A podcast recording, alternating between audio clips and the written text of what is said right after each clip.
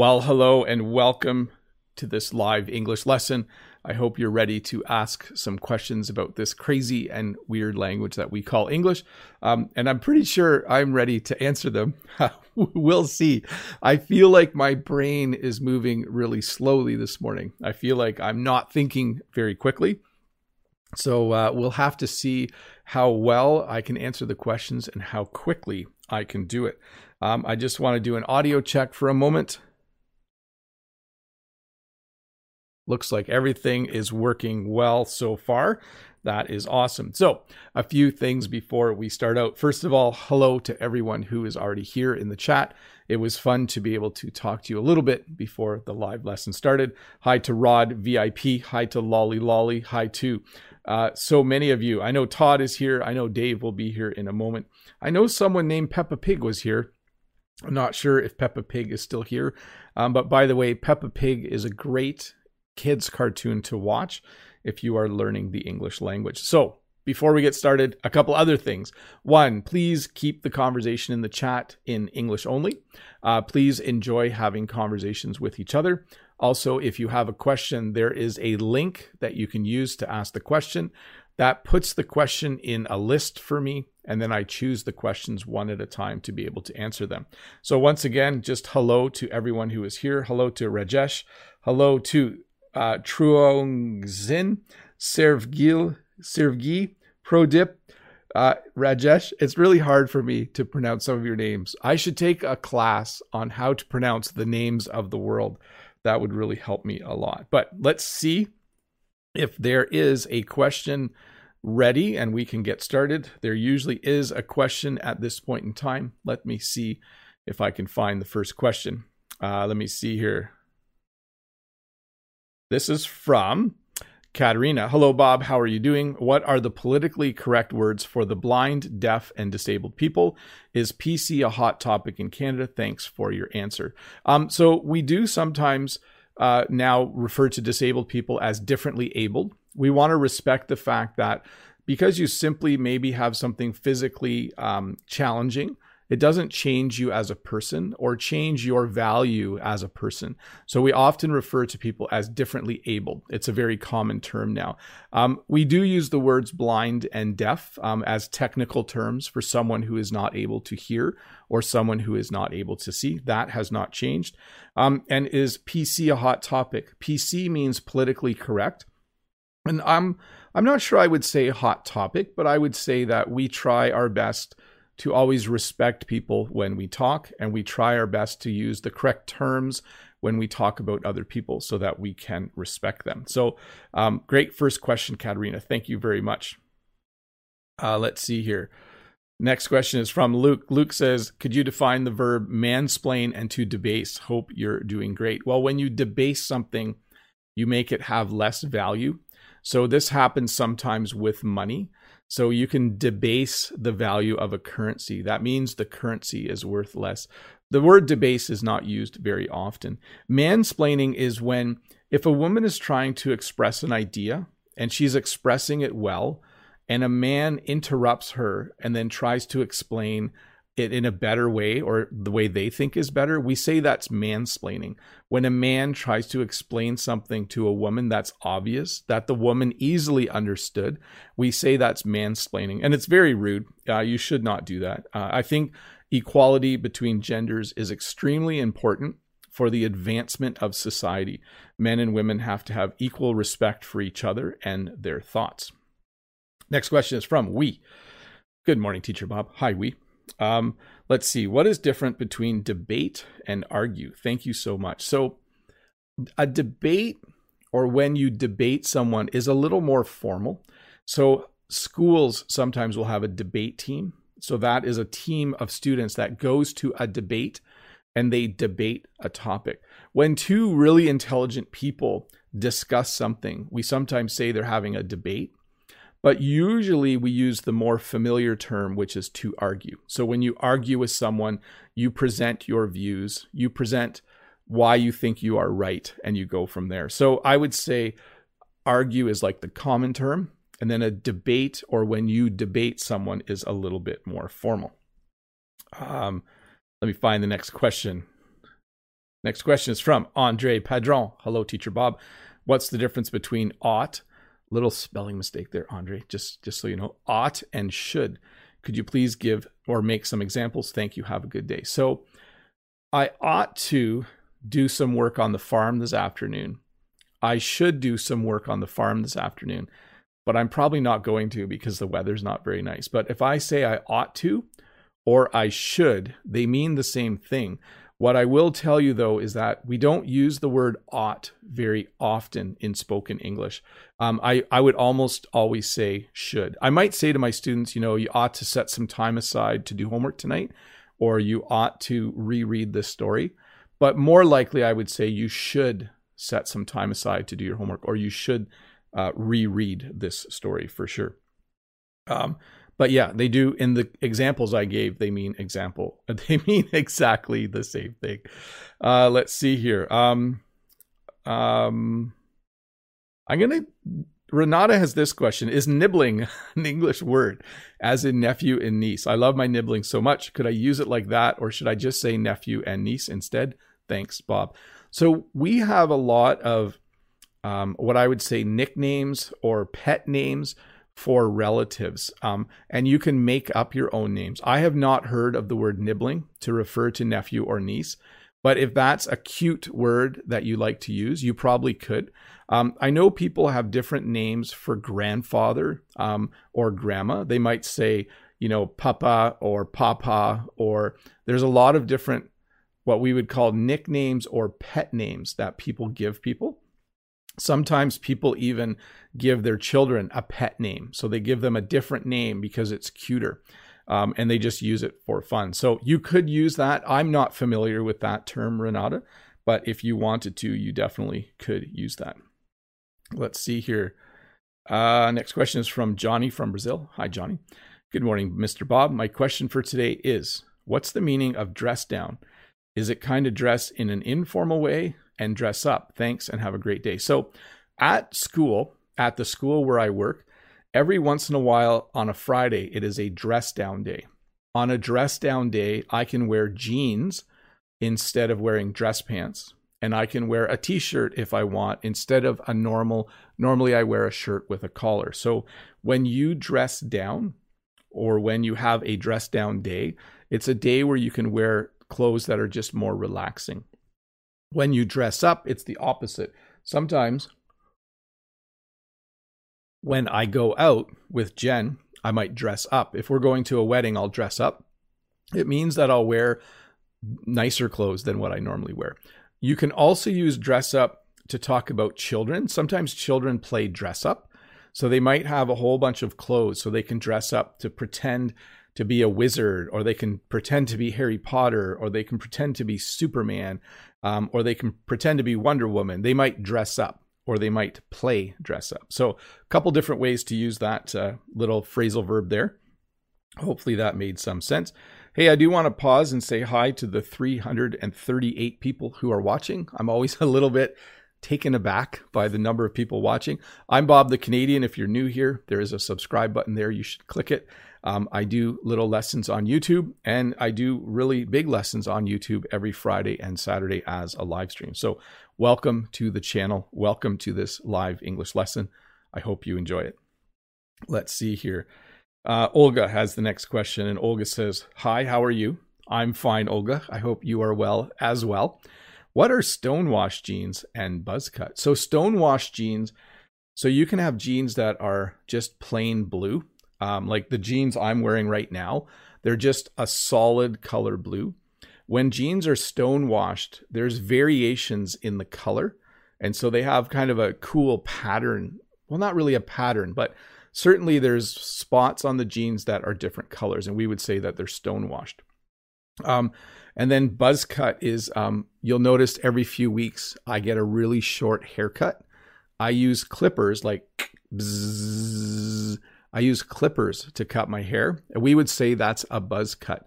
When you get your hair cut with scissors and you have sort of a hairstyle, your hair is usually longer. But when you have really short hair, we call it a buzz cut. Um, and it's pretty common. Like I get a buzz cut every four weeks, and you'll notice in my videos that I get a buzz cut every four weeks. Um, just let me check one thing here. Um, I want to.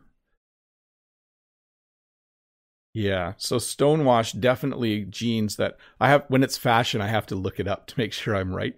Um, but definitely something that is stonewashed has a bit of a variation in color. I'm just checking my audio if you're wondering. There we go. Okay, everything seems good. Let's get back on track. Let's get to the next question. Um, so for some reason, there we go. Now I can click. Lolly Lolly, bonjour, Bob. A personal question. Are you going to celebrate Halloween next week? We are planning to stay home next week. Um, normally, we do take our kids out for trick or treating. We take them out for Halloween. Um, but this year we decided that we're just going to stay home. Um, COVID isn't out of control in Ontario, but cases went from 100 a day to about 800 a day. The graph is still level, but we're kind of concerned about it. So we feel like it's best just to stay home. So we did buy lots of candy for our kids, which we will give them ourselves on Halloween. So um, for sure, uh, going to be staying home for that one. Let's see. Next question. Oh, I, I'm not sure I'm going to be able to answer this one, Omar. Why do you use auxiliary do verbs like no and you don't use auxiliary do for verbs like can? I don't know. We just have formalized how we use certain constructions with grammar. Um, there's probably some rule in the past for that, Omar, but um, I think you'll have to look this up online to get a really good explanation for it. Uh, Bob the Canadian fails badly when he tries to explain grammar during his live stream. So hopefully you can find an answer to that. Elmer from Brazil says, What's the difference between to limp and to hobble? Well, first of all, um, if you hurt your leg or if you hurt your foot, maybe if you hurt your knee or your ankle, you might limp. When you limp, you when you walk, you kind of with every step, you step a little awkwardly because your leg is injured or your knee or ankle or foot. Um, hobble is the same. We don't use hobble as much. We would say, yeah, he hurt himself playing soccer. Now he has a limp. Or, yeah, I'm walking funny. I have a limp because I, uh, I, I stubbed my toe. That happened to me once. Actually, I broke my toe once. That will make you limp for sure. So I would say they are very similar. We use limp far more than we use hobble. Uh, let's see here. Um, Ramon from Spain. Hi, Bob. Nice to see you again. I have trouble understanding fast speech, particularly in movies. Have you ever found yourself in a similar situation? Yes. Sometimes when I watch French television or when I watch French movies, they they in certain parts they'll speak way too quickly and it's challenging for me to understand. So I'll often rewind and listen to it again or I will slow down the movie. I often watch movies on my computer because then I have control over the speed a little bit. So I can slow it down. So I can rewatch parts I don't understand and I can slow it down. The third thing I do is if I really can't get what they're saying, I'll turn the subtitles on for that part. So um, again, that's one of the reasons I like to watch movies on my computer because it's easy to do all of those things. You can use the arrow keys to rewind. You can use V to turn subtitles on and off. So it's just very handy if you get to a part you don't understand.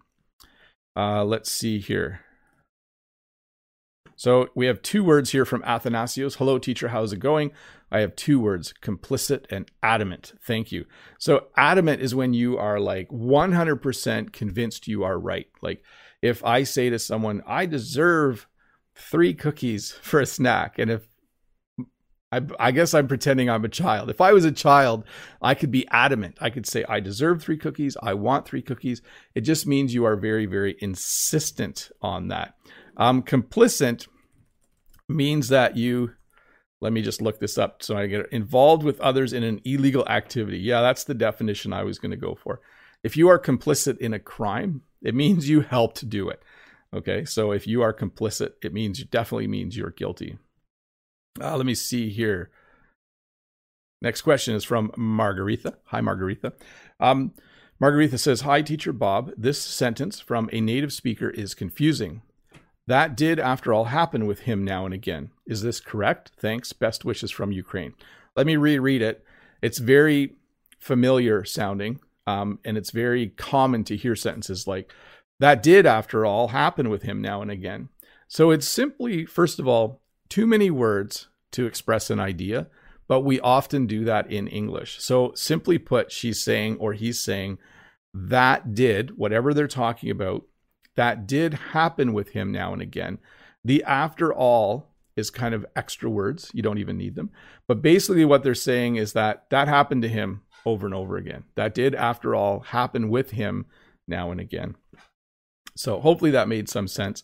They're basically just saying that something happened to that person more than once. So uh, let's see here. Next question from Rod. Hi, Rod. How are you doing? By the way, Rod and I chatted earlier this week. I mentioned it yesterday in my live stream. Um, Rod and I chatted this past Tuesday. We're chatting again this coming Tuesday, and we're kind of planning something. Um, Rod's an English teacher, by the way, down in Brazil, but Rod and I are planning a little collaboration. I'm not going to tell you anymore, but we'll get to that. Anyways, Rod says, Hi, Bob. Oh, sorry. Mr. Bob, how are you today? I'm good, Rod. I wonder if aggravate and irritate mean the same. Thanks so much. You're a legend as always. Have an amazing Sunday. Thanks, Rod. Um, so, aggravate and irritate both refer to when something bothers you. You know, when my children, if my children jumped up and down on the floor above me right now, it would aggravate me and it would irritate me. I would use those words interchangeably in that situation. Um, if the live stream stopped working, that would aggravate me and it would irritate me. Definitely, I think they mean the same thing. I think aggravate might be a little stronger. Like when I'm aggravated, I'm close to getting angry. When I'm irritated, maybe a little less so, but definitely uh, very close in meaning. Um, let me see here.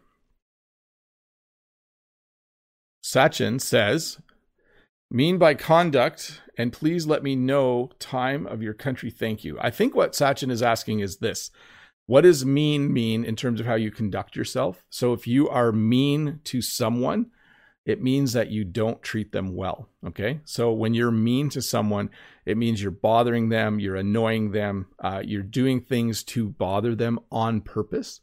Um, and then what time is it in my country? It is 11 17 a.m. right now in my country. Let's see here. Duria has the next question. Hi, Teacher Bob. I'm studying English language teaching. Cool. What would be your best advice to the prospective English teachers? By the way, thanks for your amazing lesson. So, first of all, this is the advice I would give to anyone who is going to teach English. Make it fun, make it as fun as possible. Make sure that your students are aware that you're going to make mistakes and that there's nothing wrong with that. Make sure your students are aware that they're going to make mistakes, and that is awesome. You can't learn a language without making mistakes. And often it's hard to get students to speak in English if they're learning English because they're afraid they're going to make mistakes. So create a classroom where mistakes can be made and students don't feel ashamed about it. Make sure you create a classroom where when students make mistakes, sometimes they are corrected, sometimes they're not, but just create an environment where students feel welcome um, and don't try to create a silent classroom. Often teachers like to create classrooms where all the students are quiet, but in a language class, you have to make sure people are comfortable um, speaking out loud. It's kind of hard to do sometimes. So let's see here. Uh, Shanae has the next question. Hello, Teacher Bob. Uh, what is or are the differences between assure versus verify, rough versus coarse? So assure and verify. If I was making tea, okay, and if I was making tea for 10 people, I would want to uh, make sure that I assure that the tea is made correctly. That means that I would create a system where the tea is made correctly, and I would probably check from time to time, but I would make sure the tea is made correctly somehow. When you verify something, it means you actually check it. So if I was to verify the tea, I would be checking each cup of tea to make sure it was the right color, I would probably ask if the right amount of sugar went into it if someone was using sugar. I really want to drink my tea right now. Sorry. And then rough and coarse are very similar. When you buy sandpaper, sandpaper is a kind of paper that you use to uh, smooth out wood. You can buy sandpaper that's really rough. You can buy sandpaper that's really coarse. It has the same meaning in that sense. Okay. Um, but those words do have more meanings, just so you know. So you should look them up. Um, let's see. Ruslan says, Hello, teacher Bob.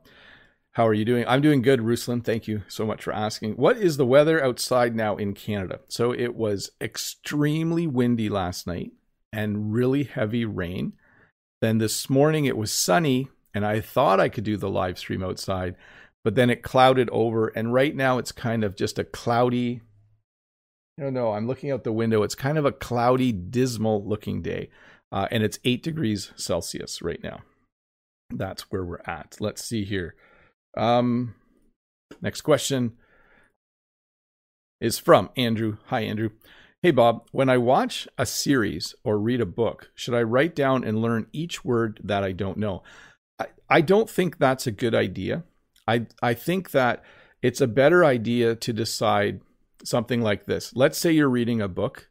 You should read one chapter in the book for understanding. Just try to read the entire chapter without stopping. And then for the next chapter, try to learn maybe 20 words don't try to learn every word that you don't know. And if you're reading a book where it's so difficult you don't understand every other word, the book is probably too difficult for you. It will be very difficult to learn English from that book. So, for sure, look up words, but try to do it in a manageable way. For me, when I'm learning French, if I read a chapter in a book and I usually only need to look up about five or 10 words, I will look them up. If it's more than five or 10, I just try to keep reading and try my best to understand what's happening. Even when you don't understand every word when you're reading, you can get a sense of what's happening. And sometimes that's enough to keep reading the book. So, um, with TV series, I'm not sure. It's a little more challenging. I usually recommend that you watch it, look up a few words afterwards, and then maybe re-watch parts of it where you heard that word used. Um, let's see here. Uh, next question is from Chen Chen. Hi, teacher Bob. Could you tell me? Could you tell me the meaning of the words overall, tackle, implicit, and please give me some examples in a sentence. Thank you. So, overall, I like teaching English. So that means most of the time I enjoy doing this. So overall, I like teaching English.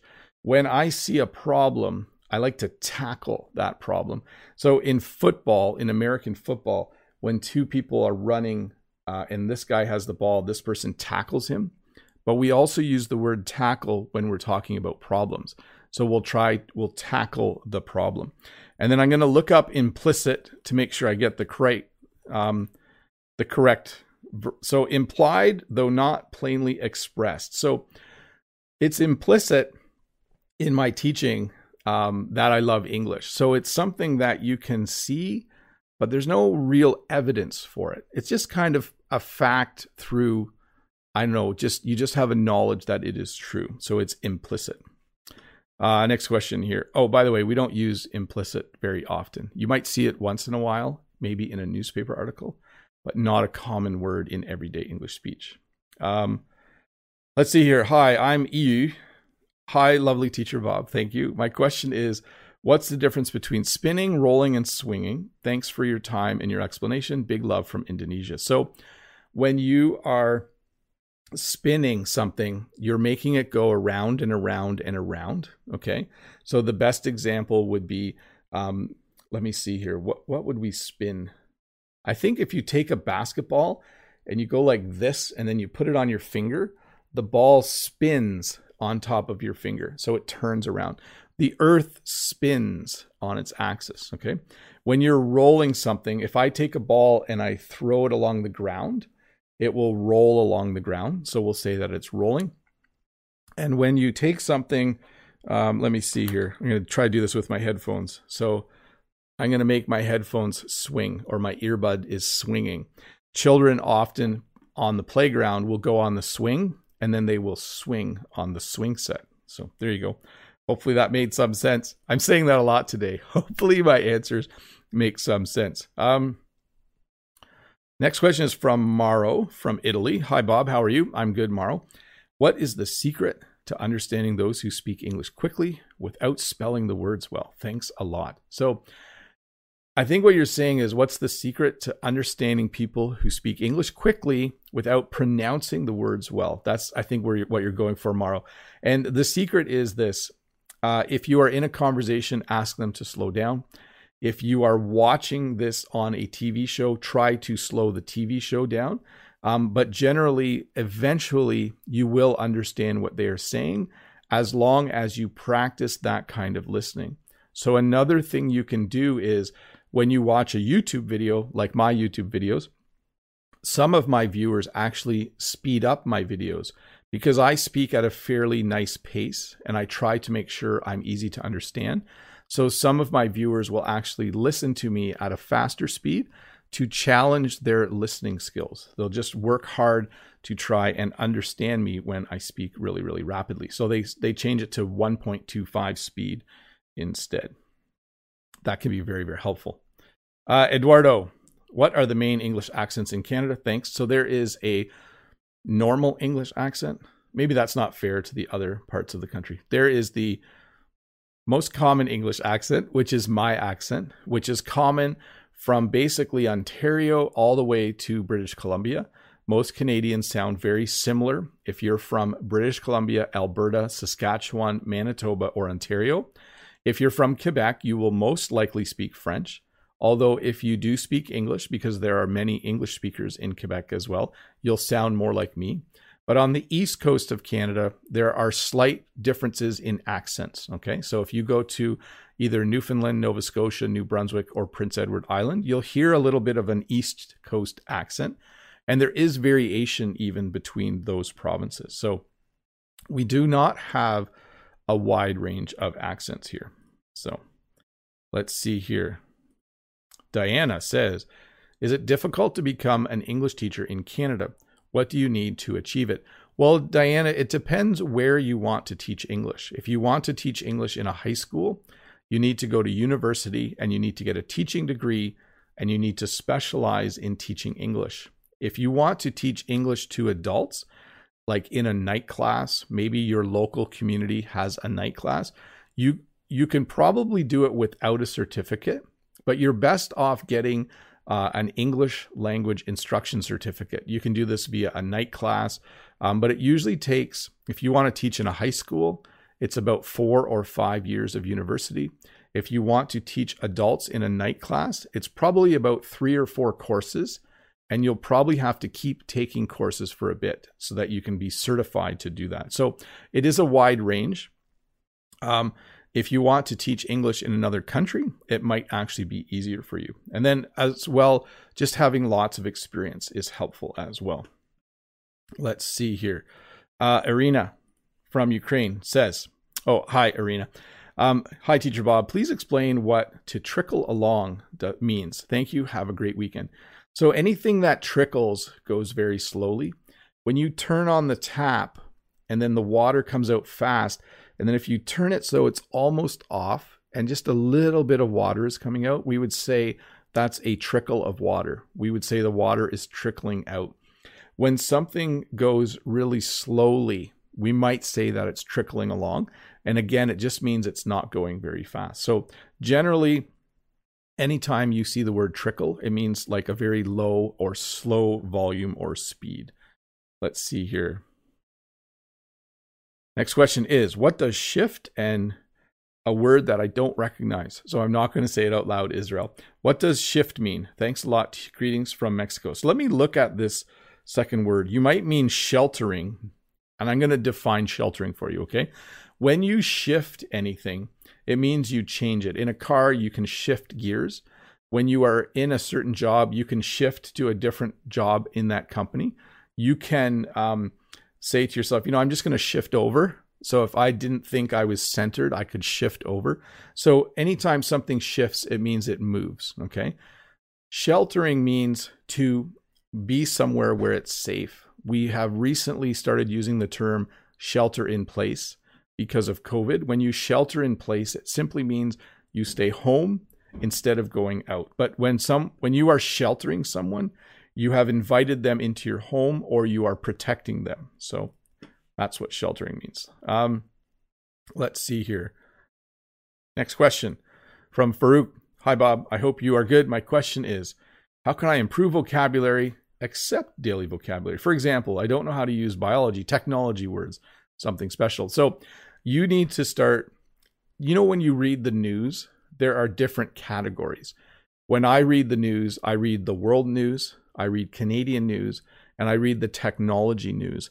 I think you need to start reading the news in those areas. So I would make sure you are reading the latest science news. Make sure you are reading the latest technology news.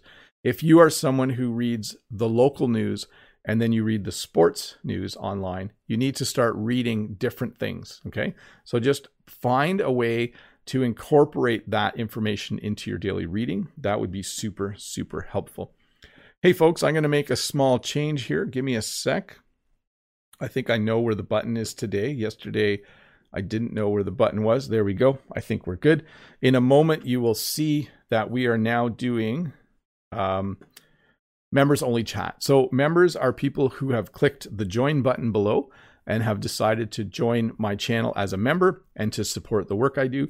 One of the things they get is during a live lesson, they can ask questions directly in the chat during the members only chat mode. So we're in members only chat mode right now. If you are a member and you want to ask a question, put it right in the chat. I will answer it as quickly as possible. And thanks to Panthera Nori for being so helpful in the chat each week and helping out other people. That's awesome of you. Um, let's see here. Oh, and the next question is actually from Panthera Nori. That's a strange coincidence. And, anyways, um, Panthera says, Hi, dear teacher Bob. The expression win something by a whisker and win something by a landslide are the opposite of each other, right? Can you use them in a few sentences? Thank you. Yes, they are the opposite. If you are running a race and you cross the line just like just in front of the other person, we would say that you won by a whisker. We might say you won by a hair um, it's probably more common to say you won by a hair uh, in Canada, but definitely when you use that reference, it means that you've won just by a little bit. Maybe you're watching a car race and the one car finishes just in front of the other. You would say, oh, he won by a whisker or he won the race by a hair. When you win by a landslide, we usually use this more to talk about elections.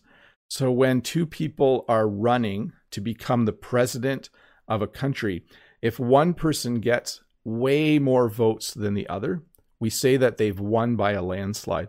We don't often use this in sports. I mean, you can. You could say, oh, my team won by a landslide the last game they played. But probably it's most common to use um, to win something by a landslide with an election for sure. Uh, Sam says, Hi, Teacher Bob. I am so curious about the collaboration with Mr. Rod. Can you give us some more hints about this one? No, it's a secret. I can't say anything else except that Rod, VIP, and I have chatted a couple times, and uh, we're going to chat some more. We'll see. Uh, I don't want to let the cat out of the bag. Uh, Brent says, I loved your pet peeves lesson from yesterday. Thanks, Brent. That was a fun one to do. Uh, Panthera Nori says, Teacher Bob, first of all, thank you. And outlandish means the same as weird or strange. Yes, but it can outlandish means the same as weird or strange, but like to a large degree. So if I wear a hat and it's like this big red hat and it's super wide and it has all kinds of sparkly things on it, you would say that the hat is outlandish. So it's like weird, but like super weird. Okay. Uh, hey, Elias Gomez is here. Thank you so much, Elias, for the super chat. Elias says, Hey, Bob, and hello, everybody. Elias, awesome to see you. Thank you so much uh, for that little tip. Uh, let's see here. Rod VIP says, Mr. Bob, do you think remote learning after this pandemic will be the way of the future or at least one option? I think it's going to grow, Rod. I think learning online, I think a lot of people have experienced it, and some parents and children did like it. So I think it will become more popular. I'm not sure it will change how school happens. We'll have to wait and see. Uh, let's see. Alex says, Hi, Teacher Bob. How to talk about repeated actions or habits that happened often in the past. Thank you. So you you say things like this. When I was young on Saturdays, I ate pancakes for lunch. When I was young on Fridays, I would watch the A Team on TV. That was a good TV show, by the way, but I think it was on on Tuesdays. So notice, first of all, repeated actions. We usually name when it happened by saying on Tuesdays when I was young, on Tuesdays when I was young, on Fridays, or when I was young during the summers, I would ride my bike a lot. So there's a few example sentences for you. Hopefully that helps a little bit. Not sure. It's a pretty big topic, Alex, actually. Uh, Brent says Do Canadians directly elect their prime minister? No. We locally vote for the representative for that political party. If that person wins, that's one more um, seat in the House of Commons for that political party. So we vote locally. If I like Justin Trudeau, I don't vote for him. I vote for the liberal candidate in my riding. So pretty, uh, pretty detailed. Um, uh, maybe I'll look up the Wikipedia page later and uh, figure out exactly how it works. But no, we do not vote directly for our prime minister. Uh, Wu says, "Hi Bob, good to see you again." Hi, thank you. Elias says, Professor Bob, how are you? You can give us an example using the phrase, I can't think of any right off the bat. So when you say, oh, I can't think of that right off the bat, or I can't do that right off the bat, it means you can't do it immediately. Okay. So if someone says to me, Bob, can you uh, come to my house and teach me English in one hour? I might say, you know, I can't do that right off the bat. I have a lot of other things to do first. So it simply means I can't do it immediately or right away. Uh, let's see here. Brent says, I am teaching completely remotely this year. Many of my students and parents love it. I worry about their social experience, though. So, Brent is American English from this guy in the chat. Um, that's a good point, Brent. Um, there's a, learning online is very efficient, but students miss out on time on the playground. They miss out a little bit, maybe playing on a sports team. There's more to school than just the learning. Okay. So, it'll be interesting to see. Uh, let's see. Panthera is saying, great question to Brent. Uh, is saying, hello to Lolly. Norma says, hello, Bob. Yesterday I read a comment with the expression to go all out. Could you explain it? Thank you. When you go all out, it means you do something like at the highest level you possibly can. The other day I was running and I went all out. So I ran as fast as I could run. Now my ankle is sore. So that was probably a bad idea. So when you go all out, you literally give all your energy to something. Okay. When I make a video for Tuesdays, I usually go all out. Okay. I, I just make it the best video I can. I do everything I can. Uh, I use all of my energy to create a good video. So I go all out. Madi, hi Madi. Madi says, Hi Bob, what do you think about online education? Would you like to complete this year online or you feel uncomfortable about that? Your opinion about that? So We've been in school for almost eight weeks now. I think it's been six or seven weeks. Um, we are in a semester system. So our classes go from September until the end of January. If we can teach at school until the end of November, if we can get through the next five weeks teaching at the school, and then if we had to learn from home, I think I would be okay with that. I think finishing the last few weeks of the semester that would be fine. But I really do think in school learning is really cool and helpful for students. So uh, let me see here. Um, where is the next one? Brent says, no, that makes perfect sense. Much like Great Britain, I think. Yeah, we do a lot of things like Great Britain. We we didn't. Our country didn't fall far from the tree. We're a chip off the old block. How many phrases can I use about that? Elias says, Bob, what does Indian summer cleanup today mean? So, Indian summer is, it's not a term we use anymore because it's not exactly politically correct. But Indian summer is uh, when you have really warm weather late in the fall. We'll call it Indian summer sometimes. So now we usually just call it a really warm fall. Um, but that's what Indian summer would be. And many people do clean up when it's nice on an uh, when it's a nice, beautiful, warm fall day, they're often outside raking leaves. Um, Geneval says, Hi, Bob. Good to see you. Hi, Geneval. Rod says, Great point to Brent. We never had homeschooling in Brazil. And yep, I totally agree about socializing. Yeah, that's the missing element, right, of schooling online. Norma says, Thanks, Bob. Panthera says, The verb parley means when you do something at the expense of others, or how can I use it in a sentence? To me, my understanding of parlay is when you bargain with someone. So parlay, I think, is originally from the French verb parler, which means to speak. But often when you read something historical, people will parlay. They'll they'll engage in trade and they'll talk about how they're going to do that price. Let me look that up for a sec, though, Panthera. Um, I'm pretty sure that's what parlay is. So you can, when you bet again, I wasn't familiar with that one, but to me, yeah. So you can change something. It says to turn an initial stake or winnings from a previous bet into a greater amount. So it's about gambling. That's probably why I don't know much about it. So sorry for the bad explanation. Hey, Ali, welcome to Livestream uh, Fun. Thank you for becoming a member. That is awesome of you. Let's see here. Um, Rod celebrating with other Brazilians. Very cool. Elias says, Bob, can you explain the expression, I'm still settling in, and how to use it in a sentence? If I had just moved into a new apartment and someone said, Hey, can I come over for coffee? Like if they phoned me, I might say, "Hey, I'm I'm still settling in. Why don't you come tomorrow?" When you're settling into a new apartment or a new house, it means you're you're putting stuff in the right spot. You're still taking things out of boxes. You can also use this for any situation. If you start a new job, your boss might say, "Hey, how are you settling in?" Basically, your boss is asking, "How are things going? Are you enjoying yourself? Are you having a good day so far? Um, are you finding the coffee maker? How are you settling in?" So when you settle in, it's when you start something new or you move in somewhere new and you're working towards it becoming normal and routine. Let's see here. Madi says to Rod, glad to see you, dude. It's nice use of the word dude. We do say dude a lot, like, hey, dude. It's funny. It's an old word, but it does get used. Um, Lolly is welcoming Ali. Thank you. Cow says, Hi, Bob. Do you use the download movies to watch on your computer or you use some streaming service? So generally, um, I watch things on Netflix or I watch it on Amazon Prime. I have Prime Video.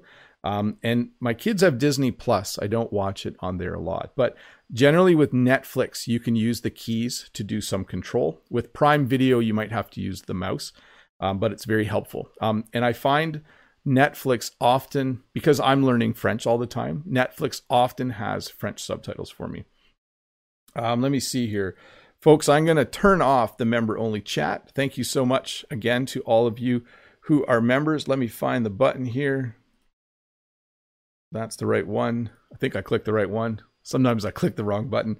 Again, thank you so much to all of you who are members. If you want to become a member and support my channel, there is a join button down there. If you click the join button, you can watch a little video of me talking about my internet speed or something. Um, but certainly, those of you that are members, thank you once again. You guys are awesome. Thank you for helping me out. And let's go back to the questions. Um, Alex, hello, teacher Bob. Thank you for your lessons. Could you please explain the difference between may and might? So they're very similar in usage. So I might say, I may say, let me back up a bit. This afternoon, I may go out. That means there's a possibility that I go out. I could say this afternoon, I might go out. That means there's a possibility. Okay. So we often use those words interchangeably. I may have a nap this afternoon. I might have a nap this afternoon. Do you notice during my live streams, I often talk about my Saturday afternoon nap? it's because I'm getting old. Um, notice my hair and my shirt are the same color. This is what happens when you're in your late 40s for sure. Um, so, anyways, Alex, yes, you can use them interchangeably. So, Assam from Israel. Good morning, Teacher Bob. How are you? Please explain this word, sanitation. Thanks. So, sanitation is when you want something to be clean. Um, we use this in a lot of different ways. When you are in charge of a building, you might be in charge of sanitation. That means you're in charge of cleaning the building, taking the garbage out of the building, making sure that everything is always clean. We also have what's called sanitation services. So, garbage companies, the companies that pick up your garbage in Canada, are sometimes called sanitation services.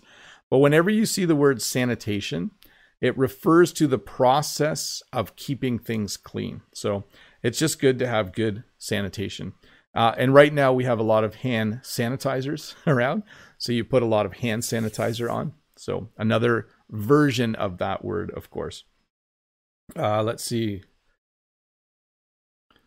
Next question. Sorry, I was just reading the chat there for a bit, and I'm laughing at the next question. So Marcin from Poland says, "Hello, you handsome polar bear. Thanks, Marcin. In Poland, a polar bear is a large white bear that lives in northern Canada. Um, so thank you for that little nickname. There's a pet name for you. Maybe you guys can call me um, the handsome polar bear, or uh, I prefer Uncle Bob. By the way, that's a that's a nice name too. In Poland, we are often taught that fish, fruit, and door don't have plural forms. Fishes, doors, fruits. Is that true? Regard. So there are many doors in my house. Sometimes when I go to the grocery store, I go to the fruits and vegetable section, and there are a lot of fruits in that section. Let me also say this there is a lot of fruit in that section. So let's back up. Doors is definitely used singular and plural. Okay. This house has one door, or sorry, this room has one door. This house has many doors. Okay. So definitely singular, plural in North American English for sure. Fruit is a tricky one you can probably use it this way. We like to eat a lot of fruits. Um, we we like to eat a lot of fruit. It's probably more common to just say fruit, but I would say that one you can't go wrong. Okay, because they say you need to eat a lot of fruits and vegetables. When I go to the grocery store, there is a lot of fruit. So I've used it a whole bunch of different ways.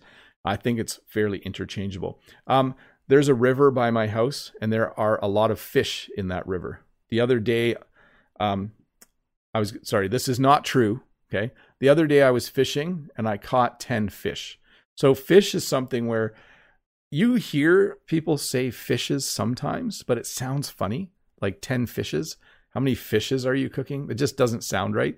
It's probably not incorrect, but we would say um, when we have fish for dinner, I usually cook 10 fish. Okay. That way everybody gets one and a half pieces of fish. Um, so, to review, door and doors fruit and fruits. So door and doors, definitely singular plural.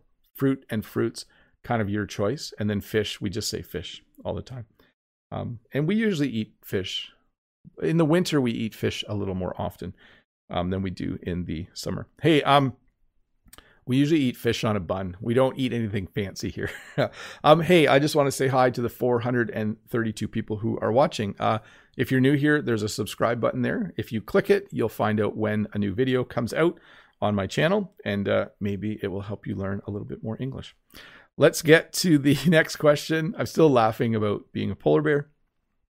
Um, Ario says, Hola, Mr. Bob. These are my questions. First, what does the day after tomorrow mean? And second, what does later today mean? Thank you. So let's start with the day after tomorrow. Uh, en français, on dit le lendemain. I think in French we say le lendemain. But in English, we don't have a word for the day after tomorrow. So we literally say the day after tomorrow. We also don't have a word for the day before yesterday. So we literally say the day before yesterday. So let me explain. Today is Friday. Sorry, today is Saturday. Let, let's start again. Today is Saturday. Tomorrow is Sunday the day after tomorrow is Monday. We literally say the day after tomorrow. I need to go back to work the day after tomorrow. The weekend will be over. Um, today is Saturday. Yesterday was Friday. The day before yesterday was Thursday. So you'll hear people in English having conversations like this Do you want to meet for coffee tomorrow? Um, I'm busy tomorrow. You want to meet the day after tomorrow? So they'll say that. Or people will say, um, Oh, yesterday I went to. Um, yesterday I went to see uh, a football game. And then someone else might say, oh, cool, the day before yesterday, I went to see a football game. So that's how we refer to it. Um, let's see here. I'm trying to figure out. Let me get to the next question. Wait, did I answer all the questions? Oh, later today. Later today just means at some point today. So if I say later today, I might have a nap. Later today, I may have a nap. I'm not saying that at Oh, in French, le surlendemain. Oui, merci beaucoup. Le surlendemain. Um, if I was to say later today, I might have a nap, it simply means I don't know when it will happen. So I don't know, you know, I can't say at two o'clock I'm going to have a nap. So I just later today. I'm just basically saying at some point today, I'm going to have a nap. Let's see here. Um, Donnie says, Hi, Teacher Bob. You're not in a checked shirt today. Yeah, it's a dress down day. That's it's a dress down day in my house. So I didn't wear a shirt with a collar today. I just wanted to be more relaxed. So, um, what a surprise. What's the cheapest region to learn English in Canada? You know, that's that's interesting. I would think I don't know the answer, first of all, Donnie. My guess would be that the larger cities would be the better places to learn English, but they might not be the cheapest place to learn English. So, what I mean by that is if you go to Toronto, there will be many, many English classes you can take because it's a big city, but it might be really expensive to live in Toronto. If you went to a small town, and found someone who wanted to teach you English, like if you found a retired English teacher who wanted to help you learn English, it might be really cheap. So uh, that's a tricky one, Donnie. Um, all I know is that large cities in Canada, it's quite expensive just to live there. So living there will already be expensive. Rent will be expensive. Food will be expensive. So it might actually, there may be a lot of factors involved in that. So let me see here. Um, next question is from Tong. Hi, Bob. Can you earlier? Can you go earlier than seven thirty and not at eleven p.m. because I will sleep? Yeah. So Tong, I try to do my lives at slightly different times. So my Friday one I do at 7:30 a.m. my time, and this one I do at 11 a.m. my time. I used to do the Saturday live stream at 7 p.m. my time. I used to do it at night, but I found that it was hard for me to enjoy the weekend when I knew I needed to do a live stream at night. So now it's nicer for me. I know it's not nicer for everyone who's watching. It's nicer for me to do the live stream now, and then I'm done at noon. I have lunch and I can enjoy the rest of my day. I don't have something coming up that I need to do. So, uh, sorry about that. That's that's just kind of how it works out. Um, oh, this is a good one. So Agrippina says, Hello, Mr. Bob. Let's say you live in an apartment and the couple in the flat above yours starts to shout angrily. What would you call it a talk? Oh, would you call their argument, or sorry, let me rephrase this. Would you describe what's happening as arguing, quarreling, or fighting? There, that's how I would say that. Um, all of the above. Um, if you hear two people th- through the wall in another apartment um, yelling loudly, you could say they're arguing, you could say they're quarreling, you could say they're fighting. And all three of those words are very common. Okay. You could say, oh, my neighbors, they're just, I can hear them through the ceiling. They're just, every night they're quarreling. That's probably the least used of the three you might say, Oh, I can hear them every night arguing, or I can hear them every night fighting. Remember, in English, when you say two people are fighting, it can mean they're arguing. It can mean that they're hitting each other, which would be bad. But it can also mean, like, my kids fight all the time. When I say that, I mean that they're arguing. Okay. So it can easily mean that. When my kids fight, they're not wrestling or hitting each other. We, uh, we do not allow that. So let's see here. Um, next question from Kong.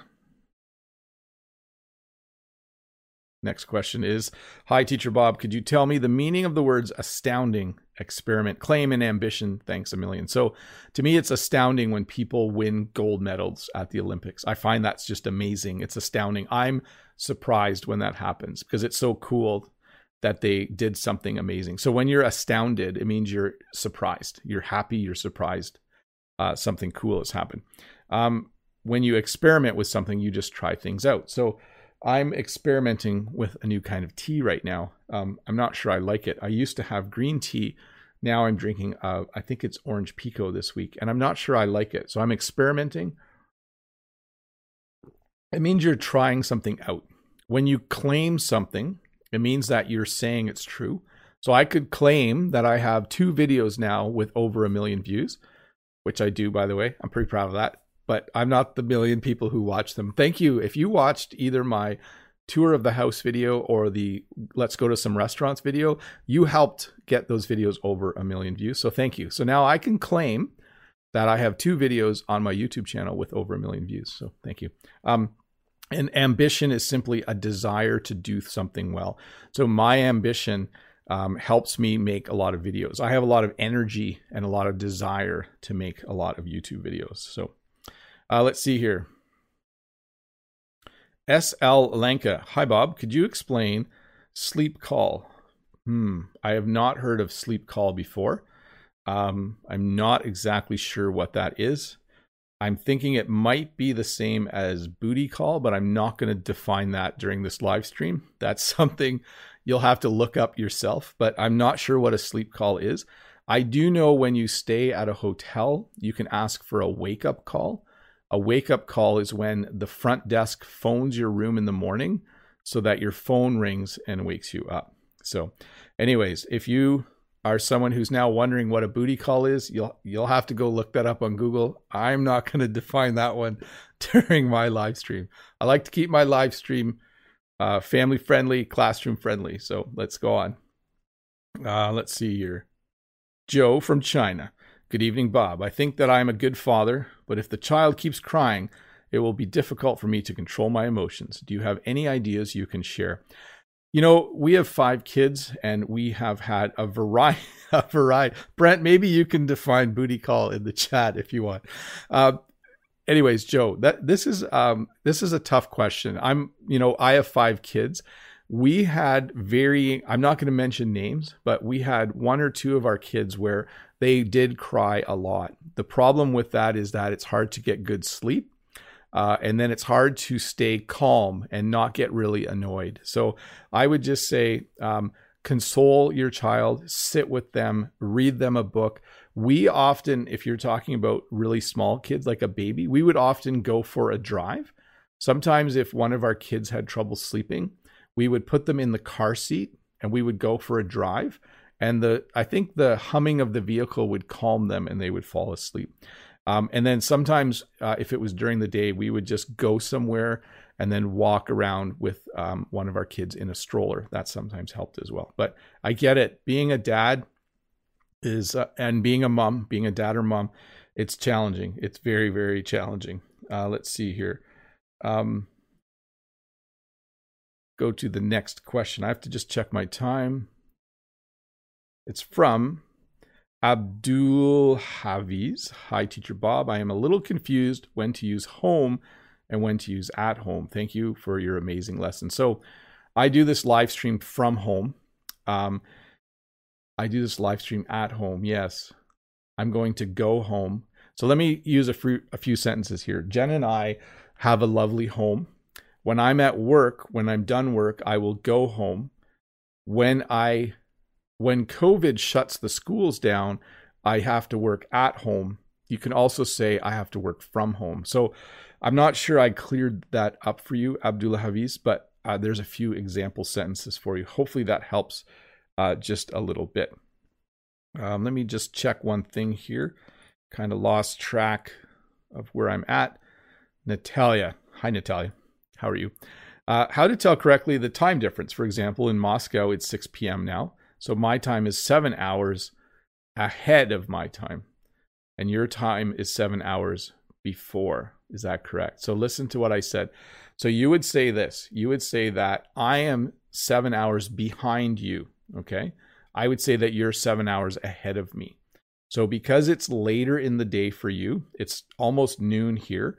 Because it's later in the day for you, you would say that I am behind you. I would say that you're ahead of me. Okay, so that's how you would describe that.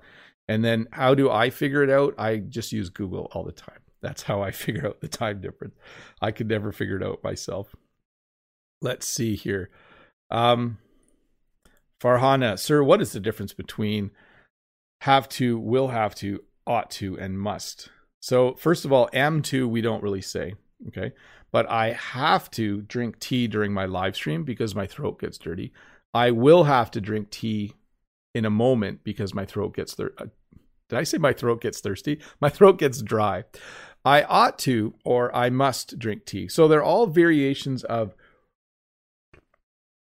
actions that need to be done. Okay. So when you have to do something, when you must do something, um, it means you absolutely must do it or have to do it. When you ought to, it means you should, but maybe you choose not to. But definitely they are all related to things that you probably should be doing. Um, let's see.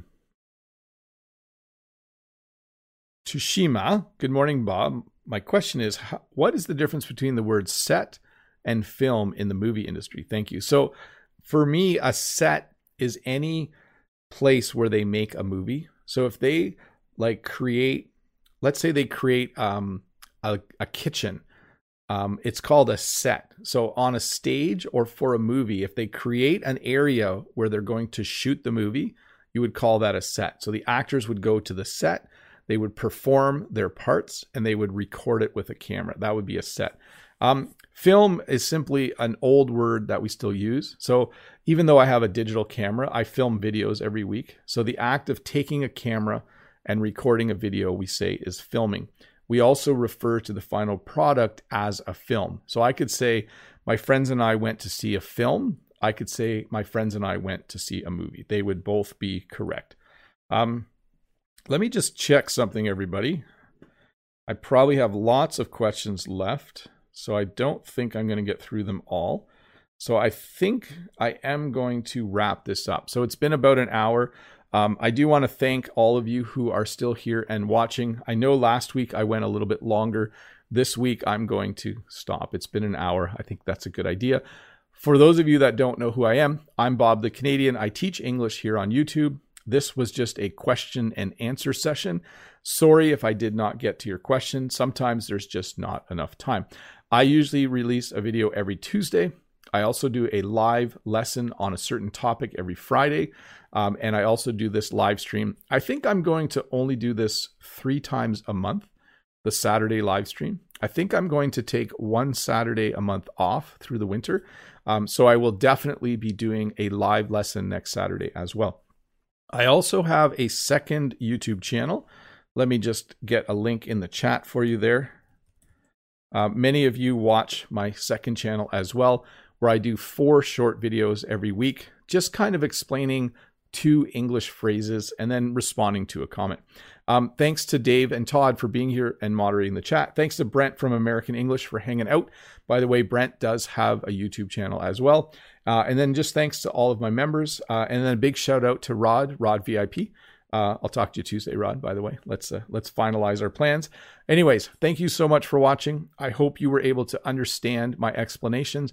Do remember that this video will have automatic English subtitles in a few hours. If you do need to re-watch parts of it to try and understand my explanation, do that. Just come back, watch that 10 minute segment uh, to help you learn and gain an understanding. I know many of you actually replay this live stream in the background later in the day when you're cooking or when you're driving. That's excellent as well. It's good for training your ear. Anyways, I'm Bob the Canadian. I'm now once again talking for way too long. This was fun. I hope you have a great weekend, and I'll see you uh, Tuesday with a new video. Bye. This is where I drink my tea and then I click the end button. That's really good tea. Hi, Bob the Canadian here. Thank you for listening to this English podcast lesson.